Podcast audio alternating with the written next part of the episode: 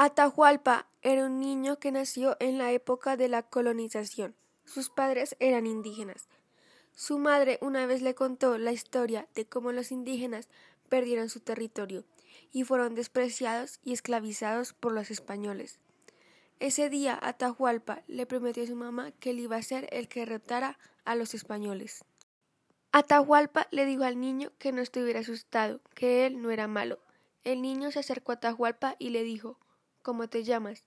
Entonces Atahualpa le respondió Me llamo Atahualpa, ¿tú cómo te llamas?